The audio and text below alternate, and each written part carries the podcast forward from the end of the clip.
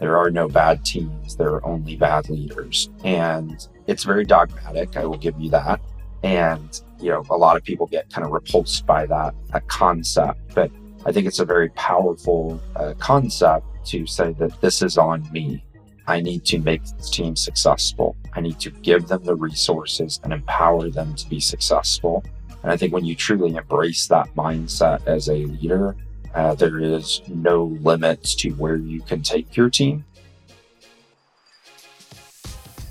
From Exabeam, this is the new CISO, a show about the people who lead IT security teams, the challenges they face, and how they overcome them.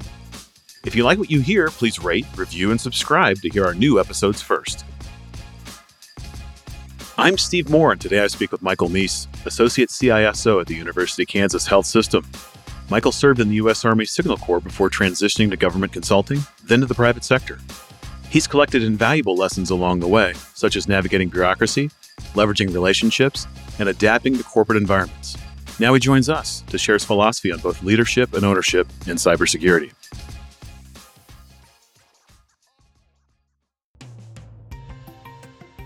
Whether you're managing an entire security team or your own career growth, true ownership requires dedication. So, how can you forge a path forward and around red tape? Why shouldn't you depend on your company for training? And which excuses are most detrimental to a security leader?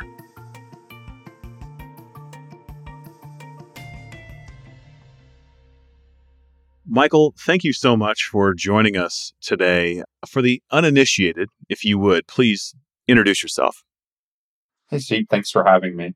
My name is Michael Meis. I'm the Associate Chief Information Security Officer for the University of Kansas Health System. I've been in the security and IT space for about 15 years now. Uh, I've been in the healthcare space for about two years. So, Michael, I have to say something incredibly embarrassing. I've been mispronouncing your last name. it's okay. Everybody does. the entire time that I've known you. I thought it was completely, I don't know if it was my own sort of Midwestern misinterpretation of the pronunciation, but yeah, I've been saying something similar uh, to mice. So phonetically, it should be mice, but somewhere along my family line, they decided they didn't like that. And so they started saying meese, and it, has been that way ever since. So I don't hold it against anybody because phonetically you're correct. It should be mice. I, I don't know how I even invented that in my I think I just saw it on paper. so you you've been you've been doing this for a while. How did we I, I'll put this on you. How did we meet? We we didn't we usually when stuff like this happens, it's sort of a virtual introduction in many ways. We met in person to start off and then had sort of ongoing conversations. I'll put it on you. How did how do we know each other? Yeah, so we met uh, almost a year ago now, or I think a little over a year ago. It was a, an event that Sirius, now CDW, uh, was putting on, and you were speaking. And, and so one of my friends, Deanna, uh, who works for Exabeam, was like, You have to talk to Steve while you're there. You have to talk to Steve. And so I was like, All right, I'll talk to Steve. And I, I came up, we struck up a conversation. I think I I ended up missing the next two talk tracks because we just kept talking for like an hour or two. It was uh, it was really fun. It, uh, it was awesome to get to know you. Well, I appreciate that. I, I didn't know that she was badgering you that hard. So that for the listener, we had a chat in the hallway at a it was a security conference, and uh, it, it was a, a, really good. I think it was in Nashville, and uh, we had a chat in the hallway about really the SOC and leadership and getting credit for stuff and it, it was a, a nice chat. And, you know, we've been able to do some other work moving forward since then. But, you know, now we've been, I said, hey, you know, would you like to be on the show? And I think we can kind of continue that conversation or elements of it here. But yeah, we, we end up missing, you know, I don't know what they even covered, but we missed some of the other chats and in, in the, we're kind of hanging out in the, in the hallway. Well, sorry for getting badgered, but I'm, I'm glad we're able to meet and have a chat like I said, I appreciated her making sure we got to touch base. So it was an awesome conversation. So I completely agree. So let, us one of the things we do, and I do this, I don't know if I've ever explained this, I probably have. Look, none of us are famous.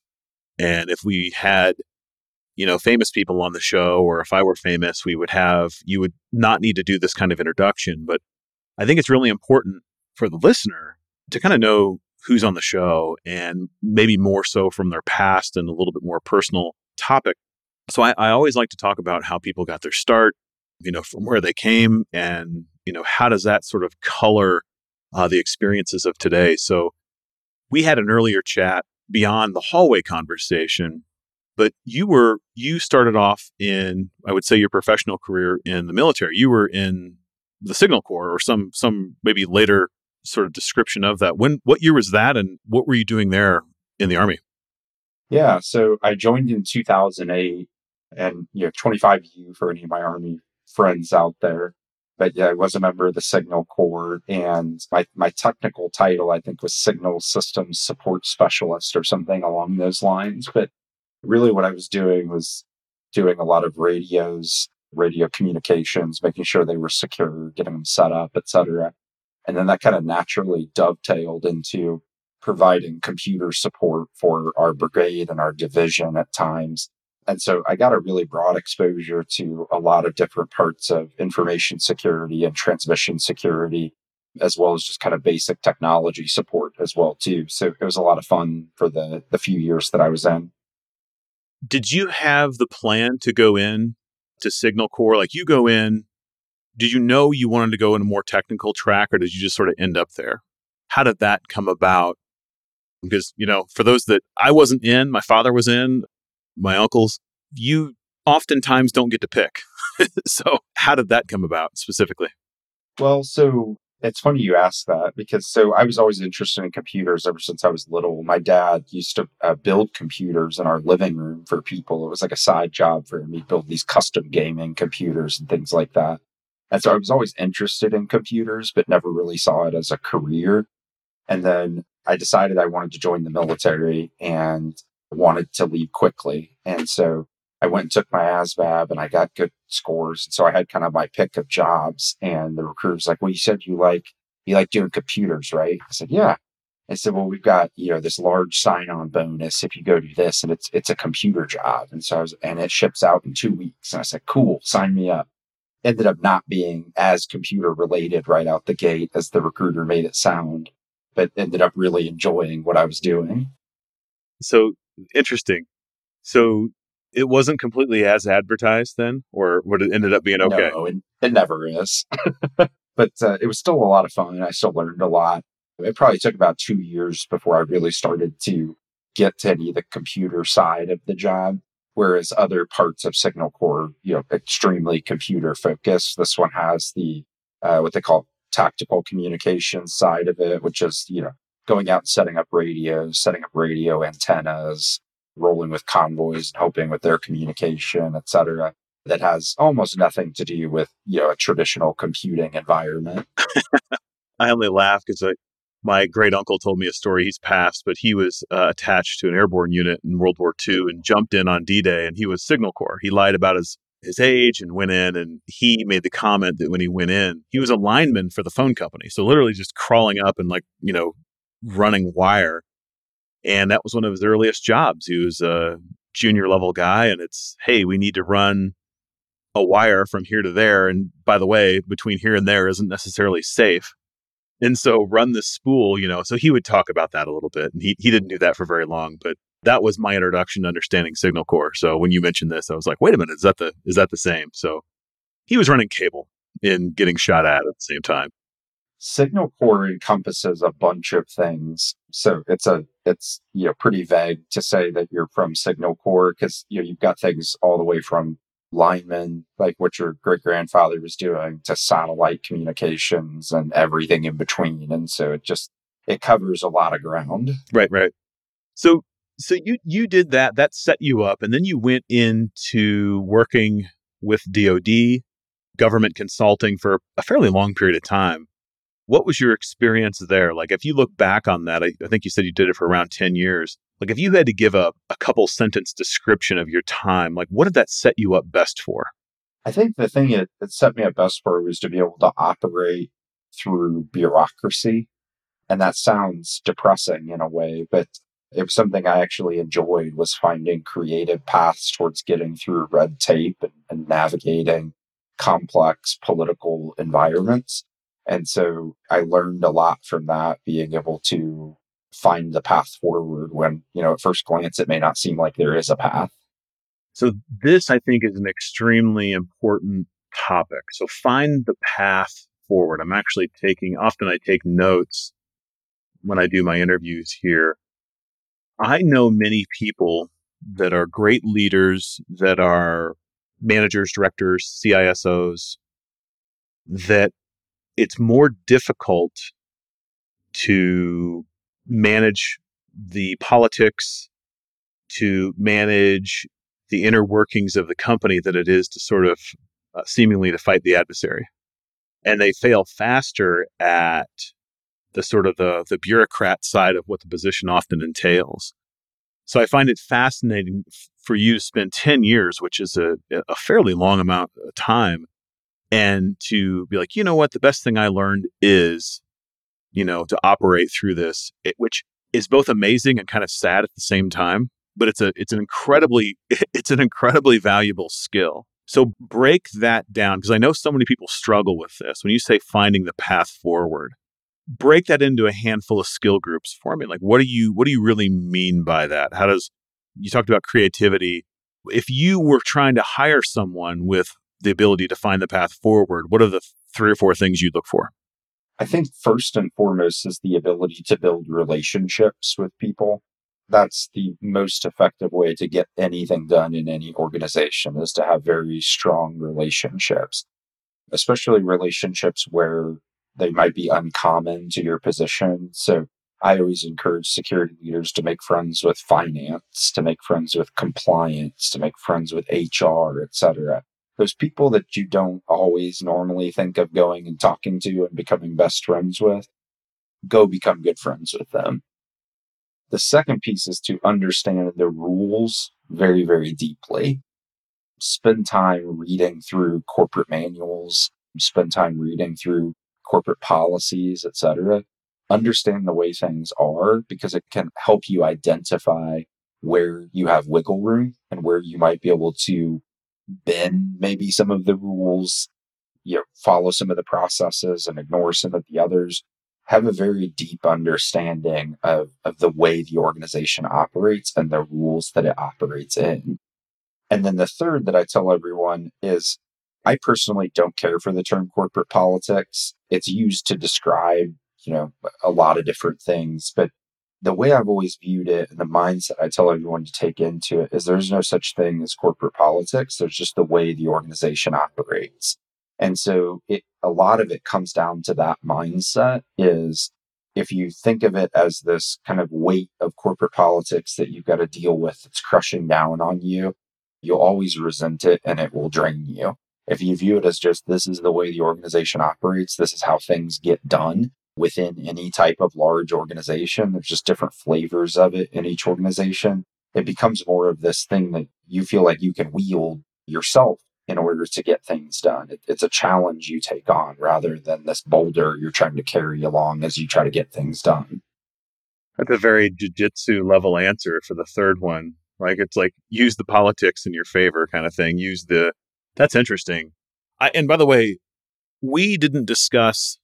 We've never chatted about this topic. And so, like, on a lot of shows, you might listen to people and they give a very witty answer, but in many cases, it's prepared. And this was cold. This is a cold question. So, I love this topic.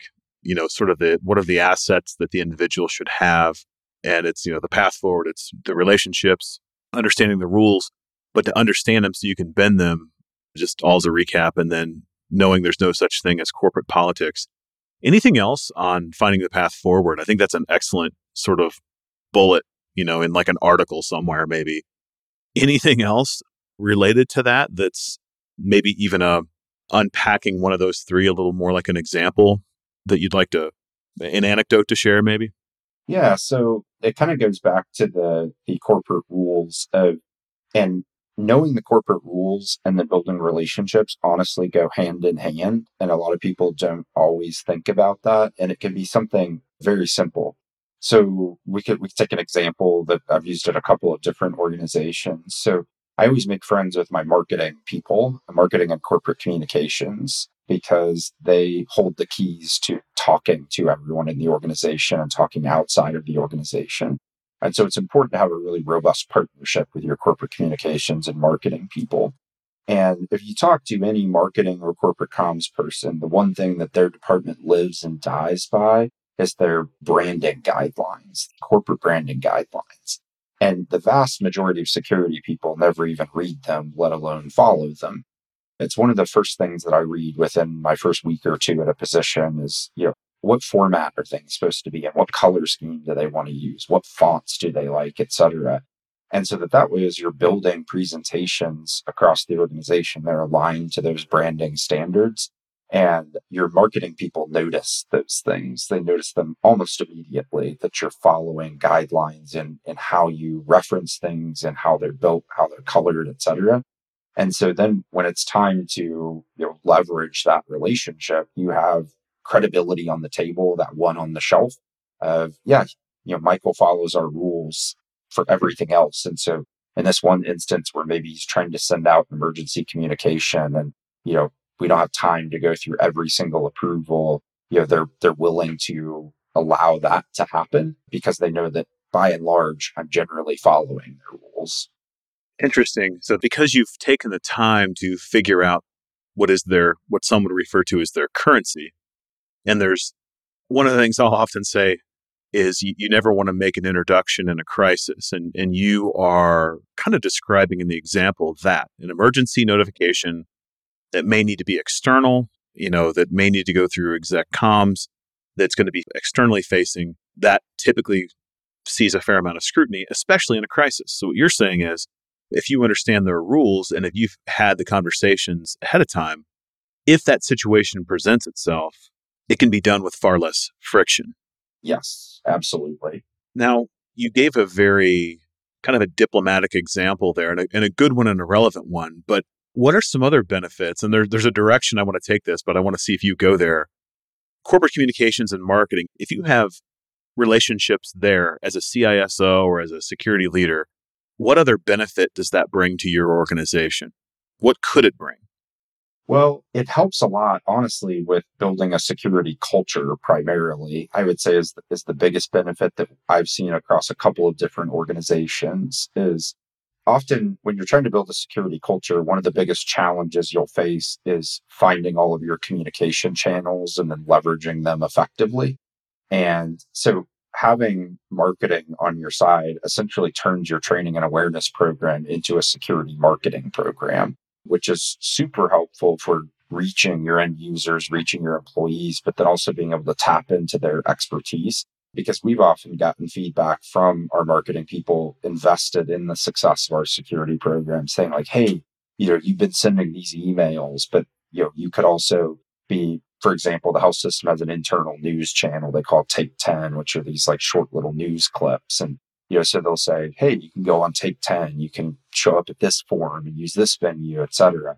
And it, it really magnifies the impact of your program by being able to proactively engage with them beyond just that, those crisis communications as well. No, I think that's great. You took it a better route. One of the things I was thinking of, depending on where you work, and all the things that you've mentioned prior, there can sometimes be friction. And I know this from my past life between like, hey, we've got security analysts that want to share some research and they want to get approval to go speak at a big security conference. And it has to go through some of these organizations that you mentioned. And depending on the temperament of that company and, and the way they view all of what you mentioned, it can be difficult to get that approval, depending on where you work and depending on these relationships. And sometimes it's out of your control in certain circumstances. I can tell you it's much more difficult if you've had a security, a, a major security problem as well. But it can take the wind out of the sails of a security staff if they've put in a bunch of effort into doing research and having something they're proud about and then having the strength to then apply and then get accepted and then to be told at the 11th hour that they can't do it. I've seen that too many times. So, this is another thing. I think that all of what you've described, if you do it as well as you've mentioned, that it could avoid those problems as well. Typically, there's also a legal sign off as well that can happen depending on what you're chatting about. But I can see great success coming from doing what you've mentioned in that regard. Anything you'd, you'd add to that or a point of reflection to that idea? Yeah, it's an excellent point because we especially ran into that problem a lot in the government space. They tend to be much more conservative than the private sector. But you know, it again goes back to that building trust and currency with that organization is you know, when, when you're following those rules, when you're building good, building goodwill with them, et cetera, the, the benefits of it show up in so many different places. And I think that's an excellent example of it as well is you know, maybe you don't get looked at quite as hard for your, your conference speeches that you're putting out or the research that you want to publish. Or if they don't like a piece of it, they, they trust you enough that, you know, that's a normal sharing within our industry, which, you know, we're, we're trying to get better at as an industry. And so having that currency, having that relationship, having that trust just continues to show up in so many different ways. And I think that's an awesome example of it as well it may not be the first thing you try to tackle, but if you lack that, it was, you know, one of the questions I was going to ask you, and I, and I, I don't want to go there just yet, but, and I ask it for a reason is, is describing to the degree that you're, you're willing to, just to describe your worst professional day. And there's, there's a reason for it. And I don't want to go there now. There's other stuff I want to chat about first, but one of my worst professional days was this very exact topic where there were some folks, Toby and Vaishnavi, if you're listening, I won't share their full name, but there's a situation where I worked with them, had the great honor to, to work with them. And they weren't super excited about presenting initially. And I said, a goal we should have is one year from now to present all the great work you're doing. And they both looked at me like it was such a terrible idea because they were just mortified to get up and, and present. But we worked, they worked, and we kind of ironed it all out and we got everything going. And at the 11th hour, we were told no. And I was I was as mad. I get mad even thinking about it. My voice is changing thinking about how pissed off I was. And there's a lot of variables I won't go into that led to it, but to see that pulled away from from a staffer is just gut wrenching. It's just so, especially in a world where we have to support our staff and, and help them grow and and retain them and, and make them feel appreciated. It's just, and I'll tell you, the response was and I'll share this because it's it hit so hard. And it, it just shows how important everything you've said is, is that I won't say who was, but it's that we don't see how this benefits the company. That was the one sentence response. Yeah, I was ready to fight. Old Steve was ready to treat that problem a certain way. Anyway, so this is all, I, I share that uh, with great emotion, but it's, it's something that uh, is a valuable topic. And I really appreciate you sharing that. I, I, I've got uh, another thing I wanted to ask you about, though, kind of switching gears, is you said something interesting about government work, kind of a, a statement you made. You might not remember saying this to me, but how that governance is important, but alone won't solve all your problems. And I think that that a lot of people may smile with that. Governance is incredibly important. If you don't do it well, you'll have GRC issues, you'll have fines and audits. When you shared that with me, and you may not remember the exact reason, but what comes to mind when you hear your own quote sent back your way. Why did you leave government thinking that and, and what, what sort of painted that? And what then should you do knowing that? Yeah, it's a concept that I've expressed in a couple of different ways, but the core idea is when you're in government, you realize that the government has, if they want to, total control of their computing environment, total command and control movement you know, they can issue a, a binding operational directive, they call them BODs, and make you do anything within any given amount of time. And then they'll give you the budget to go do it, and you have to go do it by said date. So total command and control over the entire IT environment.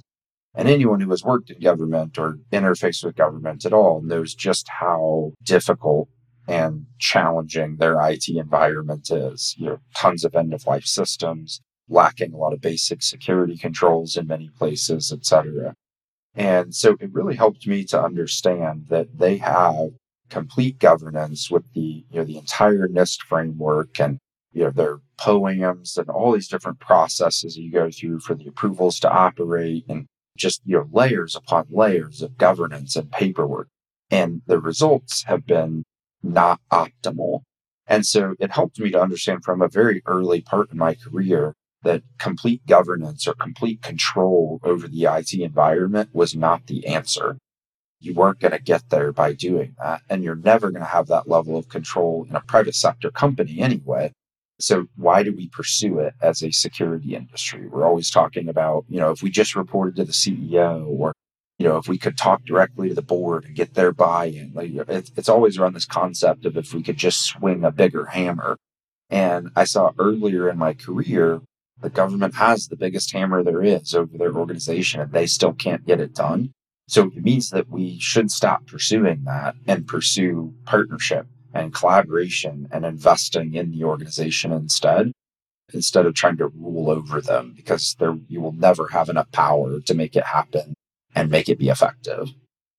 That's a really interesting perspective. And you set it up in a way that's typically different, fundamentally different than what's usually brought up, at least from what I hear. The notion of reporting and sort of the voice that you get with different reporting is interesting. So you're saying that that almost doesn't matter. Now, I, I don't think you're saying that that it would be wrong if you reported higher in the org, but you're saying that fundamentally for running a security program, it almost doesn't matter where you report. Is that is that the position you'd argue? It matters to an extent. It does not matter nearly as much as our industry is focused on it. In my opinion, if you are not effective reporting to a CIO or reporting to a general counsel or a CFO, you'll be equally as ineffective reporting to the CEO. Yeah, yeah, yeah. No, certainly. I completely agree there. I think visibility, some may push back a little bit on visibility. I think there's many leaders who feel buried. But I think that your point is if you are buried, if you're ineffective there, you may experience the same challenges going up, I, I think is what you're, which I would agree with. I wasn't planning on asking this, but I feel like there's a lot of everybody makes excuses, myself included. You know, back when I was running operations and leading big teams, and there was always something to com- kind of complain about. And some of it's valid. Um, you know, like you work for an organization that doesn't know all the assets they have. They don't even know all the IP ranges in the data center. Like there's things like this that you encounter. You're like, how in the hell am I supposed to protect this stuff and respond to bad things when this other group doesn't even know what they have, right? So that's that's an excuse. But one of my least favorite excuses is that of of headcount. It's hard to, to train, it's hard to retain. But I've seen so many executives, security leaders, I'll say, just sort of complain and say, well, we can't get anything done because we don't have enough people. Now, if people goes to zero, yeah, you might not get much done. But uh, I find that is a is a big excuse. And when you were describing reporting structure, to me, it's like that's an excuse and maybe one we shouldn't use. It almost doesn't matter. And to me, the staff retention and people sort of throwing their hands up saying that, well, I can't do anything because I don't have enough people. And then the third is we don't have any budget, so we can't do anything. I, I think I was the best and most creative in my life when I was broke, you know, living in a trailer in the edge of a cornfield, right?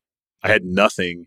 Uh, and it's amazing what you could get done with zero dollars if you were creative enough, right? How many things you could fix and live. So I think those are my sort of three. And they're very broad, but any other favorite excuses that you just hate hearing out of out of the security community? Those are three very big ones, but any other nuanced or perspectives that that kind of irk you from a leadership perspective?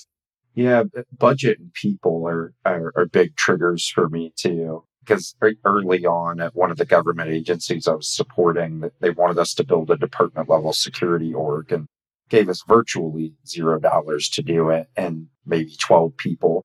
And so, I mean, we, to your point, we got creative. We did a lot of open source. Uh, we you know, bubblegum and shoestringed everything together and got quite a bit done to where we could prove the value of putting more money into it. The, the other one that I hate is when people do not want to do anything until they get formal training to go do it. I'm a huge advocate of training. I, you know, always prioritize the training budget within my team, et cetera. But I think there is tremendous value in taking the onus and the personal ownership for yourself to go find, go figure it out until that formal training comes.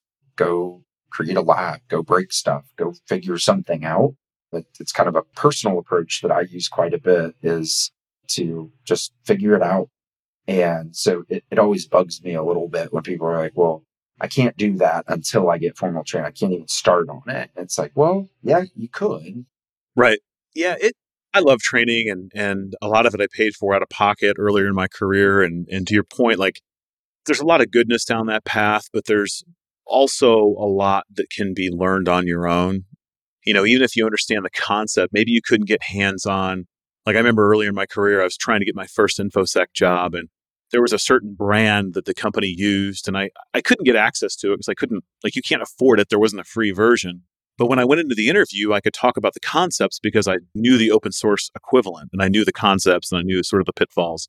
And it, you know, that doesn't always work, but um, it's a mindset thing. I think that that we need to make sure we don't fall into, especially for for newer folks that are really want to get in. I, I think there's a lot of benefit in just going and doing, right? Knowing that you might mess some stuff up, but it's amazing what you can learn on your own.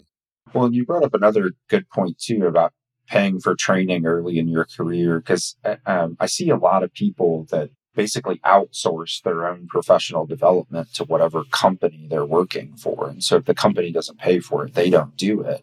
And I think that's misguided because you're essentially allowing the company to dictate how quickly you're going to grow, what path you're going to grow in, et cetera.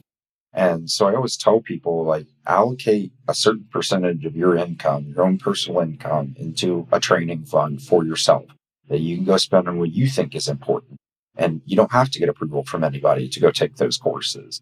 And I think that investment in yourself really pays off in multiples throughout your career. Man, I'll tell you, it sort of sets a tone. Like, I won't tell the, I think I may have already told the story on the show before. I'm not going to go there, but I had a time in my life where I went ahead and paid for my own, and it it surprised. It was expensive training, and it surprised the existing leadership when they found out that I had done it. And they're like, "You paid for this?" I remember being the only one in the room that paid for my own. And you know, it's SANS training. It's was like five G's at the time, right? And uh, I was the only one in the room that was that sort of self funded.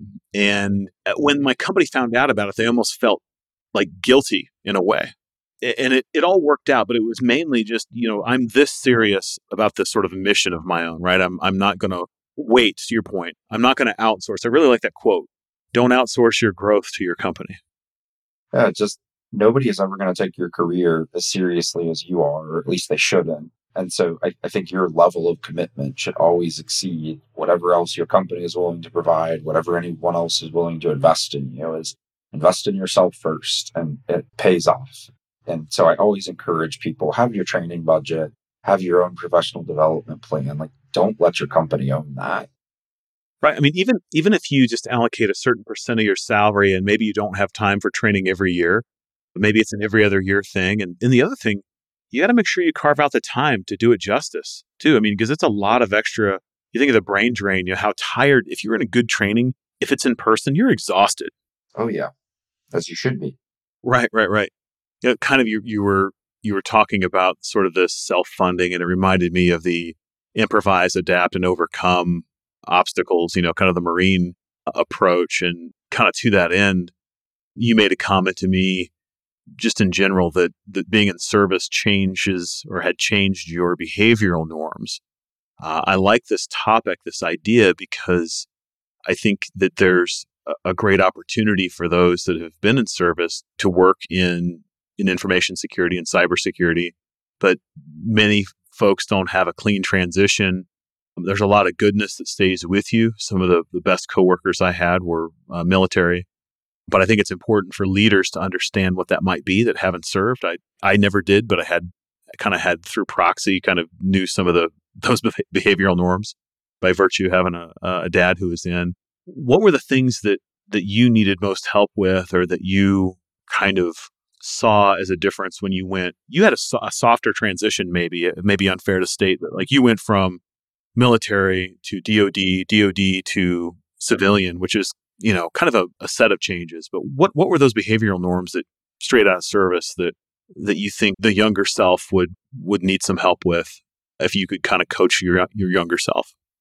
Yeah so i mean there's some tremendous positives behavioral norms that come with military service, you know, the mission orientation, the the rigor and structure of it, et cetera, can be really fantastic, especially when you're, you know, younger and kind of needing direction in life like I was. And and so from that part, it was very, very positive. But then there's the flip side of it that makes it difficult for people to transition is that, you know, the flip side of that structure is you become dependent on the structure uh, in many ways. The you know, structure around making decisions and uh, you know the chain of command on what level can make decisions. And so it can often be a crutch for people that they have difficulty letting go of. And then the other side of it is just the kind of behaviors of military culture that don't translate very well in the civilian world. You know military obviously is famous for our colorful use of language and some of the off color jokes we tend to make and Oftentimes there's heavy drinking involved, etc. And so being able to kind of learn how to function essentially in a corporate environment and still have fun and, and still be able to engage and connect with people, but understanding like what is considered professional and what isn't is something that is important for people to know. And then specifically from the leadership side, and this has gotten a lot better over the past 10 years or so, but the military uses a very command and control leadership style, particularly in combat environments, because it is highly effective in combat environments. The corporate environment has moved very, very far away from, from command and control and embraces much more servant leadership and collaboration, et cetera. And a lot of military leaders struggle with that in their transition is, you know, they expect to be able to come into a room and say, you know, this is how we're doing it. And, you know, they might have been a colonel. And so everyone jumps and does what they said. And in a corporate environment, you know, outside of a handful of titles, you can't just command people around and expect it to get done. You might be successful in a very short term, but long term, people either stop listening to you or you'll just get circumvented entirely. And so, kind of learning new ways of getting things done and uh, new ways of leadership and connecting with people becomes really, really important as you're transitioning out of a military career and that military lifestyle. I think, you know, one of my observations that I used to see, and this is back when I was starting off in IT, a lot of the former military guys ended up getting kind of pigeonholed into very specific duties within on the civilian side. And there's nothing wrong with that being a, an individual contributor.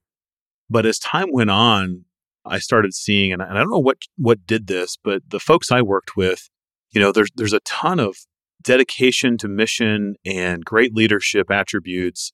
Obviously, everyone is different and everyone has different backgrounds. But if the right support is there, some of the best staff, team leads, managers, directors, and even executive leaders that I've met have been prior service. But I, I think that they all of them needed some level of support, civilian side support, making that kind of transition. And I don't know, it's a, it's a weird, I don't even have it fully refined in my mind, but it seemed like when I started in IT back in 2000, that most of the prior service folks I knew were just kind of in a lower level kind of technical position. And within the last, you know, the last 23 years, it, that has flipped around really in a positive way. And I don't know what did that. I know that the folks I directly worked with over the last 10 plus years, 15 years that were prior service were most of them were in my, you know, senior leadership team and, and had other positions, you know, that were sort of peers to, to where I luckily ended up. But it's the mission element is very easy to translate, especially in crisis. I've talked about this on prior shows where if the shit is hitting the fan, a lot of people kind of draw back and kind of look around. And no matter what you did, no matter what your MOS was or whatever, you know, whatever defined you, those folks are ready to say, hey, we got to tackle this. We got to get on this now. Like, I need this, this, this, this, this. And they're ready to go in and sort of manage the chaos. And that's just not one example. I've got probably 50 to 100 examples just like that, which I, I really appreciate. So I don't know what, what the change is, but I, I am very focused on that transition at all levels uh, for prior service. So I enjoy the topic immensely. I, I think if there's is there any other thoughts you have on that that you look for or that you try to emphasize when you're trying to help people in, in this space, whether it's at your current employer or outside? Yeah, I think it's exactly like you said about kind of helping them transition of you know, there, there was a running joke for a long time that you don't get issued common sense in the military till you're an E4 and you don't get issued good ideas till you're an E5. And so it, it kind of speaks to the mindset of like your, you know, your rank is a, a reflection of your value and what value you're able to provide to your organization. And so a lot of service members do get stuck in that kind of individual contributor type focus of, you know, give me a process and I'll go execute it. And in the army, there's a, you know, a technical manual for everything that outlines step by step what process to do. And so the main way I try to help people when they're transitioning is to first kind of let go of that is, you know, let go of that mindset that you know, you can't provide value unless you're in XYZ situation and have a manual presented to you, but then still give them that mission to focus on, give them that that's what military people are used to is having a vision, having a mission, having something they're supposed to execute, but then teach them, you know, that they can, they can embrace their creativity getting there. It doesn't have to be the XYZ steps. It doesn't have to be, you know, according to the technical manual. You know, get creative with it.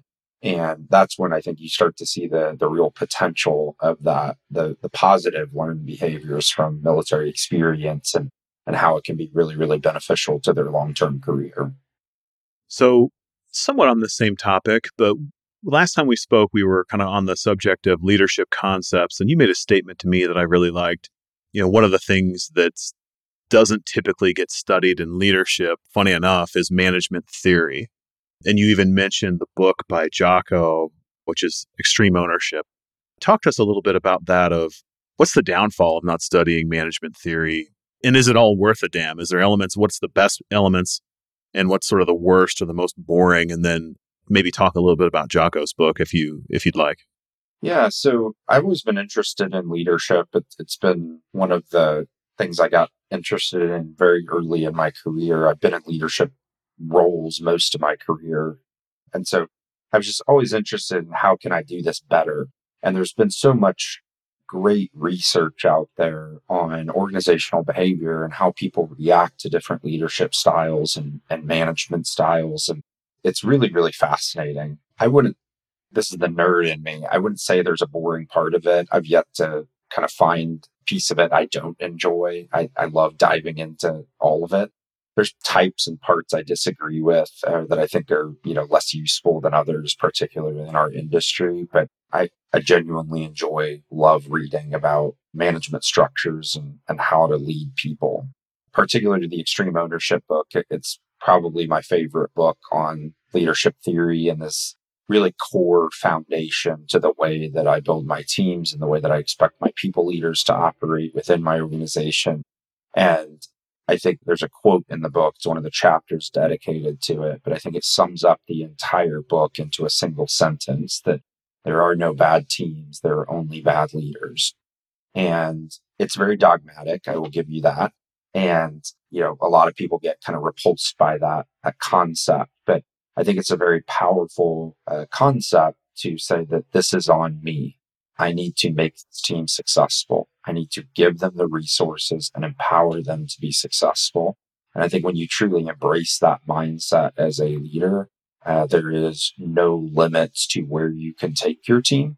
And I think the experience your team has will be dramatically different than you know, going back to your earlier point than if you're sitting around making excuses about why you can't do this or why so and so isn't successful. It's all because of you.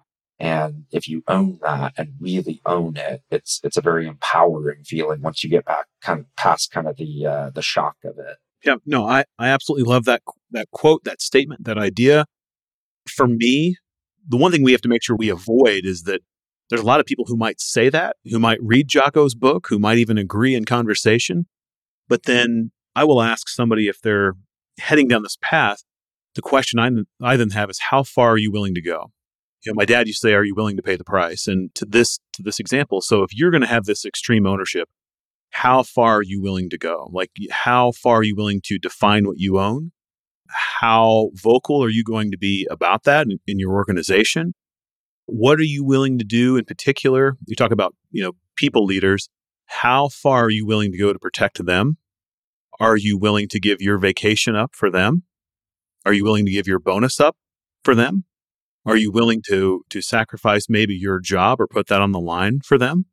Those are all seemingly extreme examples, but all things that I have done in my past personally because of that notion of, of ownership. And also then the folks know, and I've said this on the show before, but it's tangent, but it's a, it's an element of servant leadership, I believe, that we need people who are willing to innovate and take risks and to do so without fear in order to have any kind of a shot against the adversary, period. And if they don't have somebody who's committed to the degree that we've discussed, you're probably going to have, you could have a good team, but it may lean more toward mediocre, in my opinion. So I really love the fact that you brought all this up. Like, this is gold status stuff in my book. So I love this. I, I eh, mean, any, how did you find Jocko's book? Let me ask you that. How did it find its way on your radar? I don't remember exactly how I found it. It might have been through one of my mentors, if I remember correctly. I have a good friend, Carrick Stanwick, uh, who I met while I was uh, doing government consulting work. And just kind of started out as friends, and, and then he mentored me over the past several years. And uh, he brings a lot of books to my attention. We have very similar views on leadership. And so I'm, I'm pretty sure it came through him. Well, credit to him uh, and credit to Jocko. Uh, I had a chance to actually see him speak, and I got the book for free. Yes, amazing. I think it's even signed. I was actually so I've got my my bookshelf in behind me, and I was actually squatting down looking to try to see if I could find it while you were speaking. So you share books, you get recommendations from friends and mentors. Is there another book that's on your radar that may or may not even be related that you'd recommend? Anything that's on your mind right now, in addition to Jocko? Yeah, so I've become a, a big fan. Uh, it's not a book, but it's a podcast that I listen to called Executive Tools that is, you know, all about kind of being a better leader, being a better executive, etc. So that's one of my weekly listens. Has nothing to do with security at all, just, you know, being a better leader. And then one of my other favorite books is What Got You Here Won't Get You There that really helps people to embrace that mindset of going from I was responsible for just me or maybe just me and a small team of people to now I'm in charge of a department. I'm a couple layers removed from where the work actually happens and being able to to embrace that and then strategies to be successful. One of my favorites still remains. I'll give one and then we'll we have one more question for you. Is probably eat, uh, leaders eat last by uh, Simon is is uh, it's it's older. It's been out a while, but I, I, love that book. I love the ideas in it. We could record for much longer, but we're we're very much at time. Michael, I've got one more question for you, and it's uh, pursuant to the name of the show, the new CISO. Michael, what does being a new CISO mean to you? To me, I think it's for our CISOs to recognize that they are no longer security practitioners that they are business executives and that their focus and the way that they operate needs to be more aligned as a business executive than as a security practitioner. You're no longer in a technical role. You're no longer in a security role. Your job is to enable the security organization within the larger organization. And I think that the more security evolves as an industry, the more CISOs will start to recognize and embrace that and kind of let go of a lot of the past expectations around what a CISO actually is. An executive position that's that's being redefined and maturing and great examples given by you today. I really appreciate all of what you shared with us. Thank you so much. Thanks for having me, Steve. That is it for this episode of the new CISO. Thank you for listening.